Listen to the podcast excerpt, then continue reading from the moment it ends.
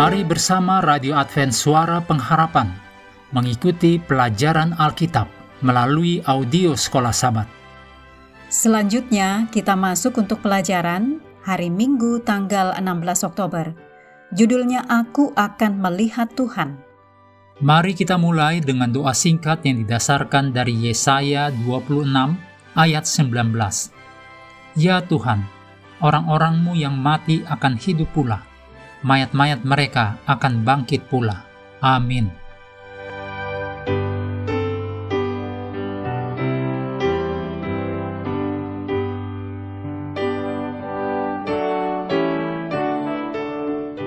Kapan dan dalam keadaan apa Ayub berharap untuk melihat Tuhan?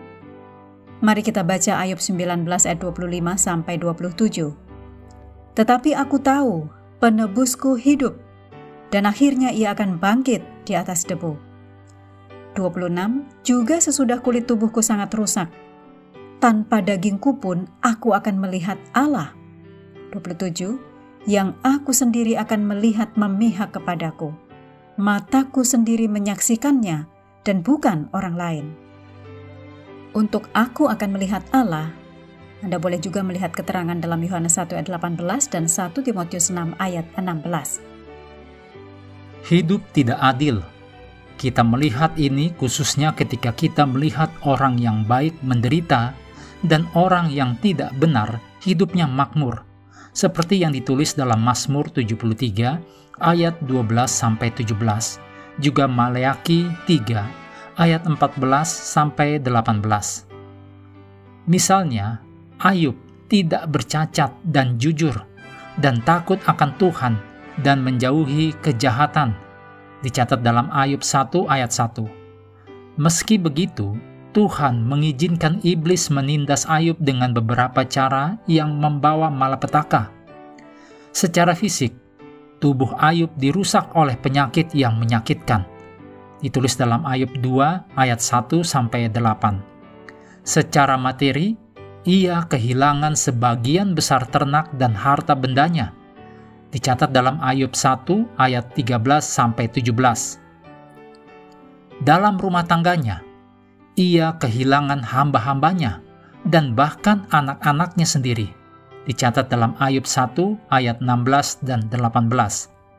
Dan secara emosional, dia dikelilingi oleh teman-teman yang menuduhnya sebagai orang berdosa yang tidak mau bertobat dan pantas menerima apa yang dia hadapi dicatat dalam Ayub pasal 4 ayat 1 sampai pasal 5 ayat 27. Juga Ayub pasal 8 ayat 1 sampai 22 dan Ayub 11 ayat 1 sampai 20. Bahkan istrinya sendiri berkata, "Masih bertekunkah engkau dalam kesalehanmu? Kutukilah Allahmu dan matilah."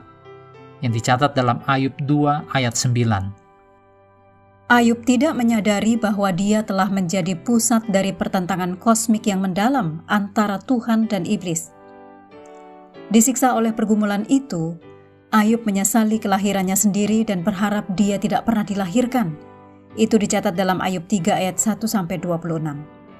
Namun, kesetiaan Ayub yang tanpa syarat kepada Tuhan diungkapkan dengan baik dalam kata-kata, "Meskipun dia membunuhku, namun aku akan percaya kepadanya. Demikian dalam Ayub 13 ayat 15, King James Version. Bahkan membayangkan bahwa hidupnya akan segera berakhir, Ayub tetap yakin bahwa kematian bukanlah kata akhir. Dengan keyakinan yang kuat, Ayub menyatakan bahwa meskipun dia akan mati, penebusnya suatu hari akan berdiri, dan dia, yaitu Ayub sendiri, akan melihat Tuhan dalam tubuhnya sendiri. Tadi sudah kita baca bersama dalam Ayub 19 ayat 25 sampai 27. Ini adalah gambaran yang tidak salah lagi tentang kebangkitan. Demikian kutipan dari TSDA Bible Commentary Jilid 3 halaman 549.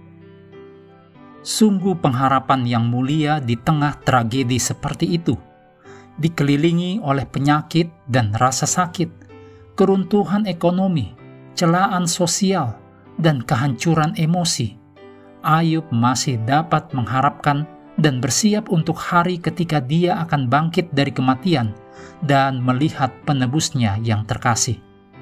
Sebenarnya, pernyataan Ayub tentang kebangkitan diisi dengan jaminan yang sama yang diucapkan Marta berabad-abad kemudian kepada Yesus. Di dalam Yohanes 11 ayat 24 dikatakan, Aku tahu bahwa dia, yaitu Lazarus, akan bangkit dalam kebangkitan pada hari terakhir.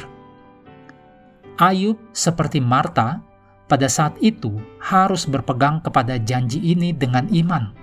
Meskipun tidak seperti Ayub, Marta akan segera diberi bukti kuat yang ia alami sendiri untuk apa yang ia percayai kita bisa belajar untuk mempercayai Tuhan, bahkan di tengah hidup yang keras. Mengakhiri pelajaran hari ini, mari kita kembali kepada ayat hafalan kita dalam Ibrani 11 ayat 17 dan 19. Karena iman, maka Abraham tak kala ia dicobai, mempersembahkan Ishak. Ia yang telah menerima janji itu, rela mempersembahkan anaknya yang tunggal karena ia berpikir bahwa Allah berkuasa membangkitkan orang-orang sekalipun dari antara orang mati, dan dari sana ia seakan-akan telah menerimanya kembali. Hendaklah kita mengambil waktu bersekutu dengan Tuhan setiap hari, bersama dengan seluruh anggota keluarga, baik melalui renungan harian, pelajaran sekolah sahabat, juga bacaan Alkitab sedunia, percayalah kepada nabi-nabinya, yang untuk hari ini melanjutkan dari 2 Samuel pasal 9. Tuhan memberkati kita semua.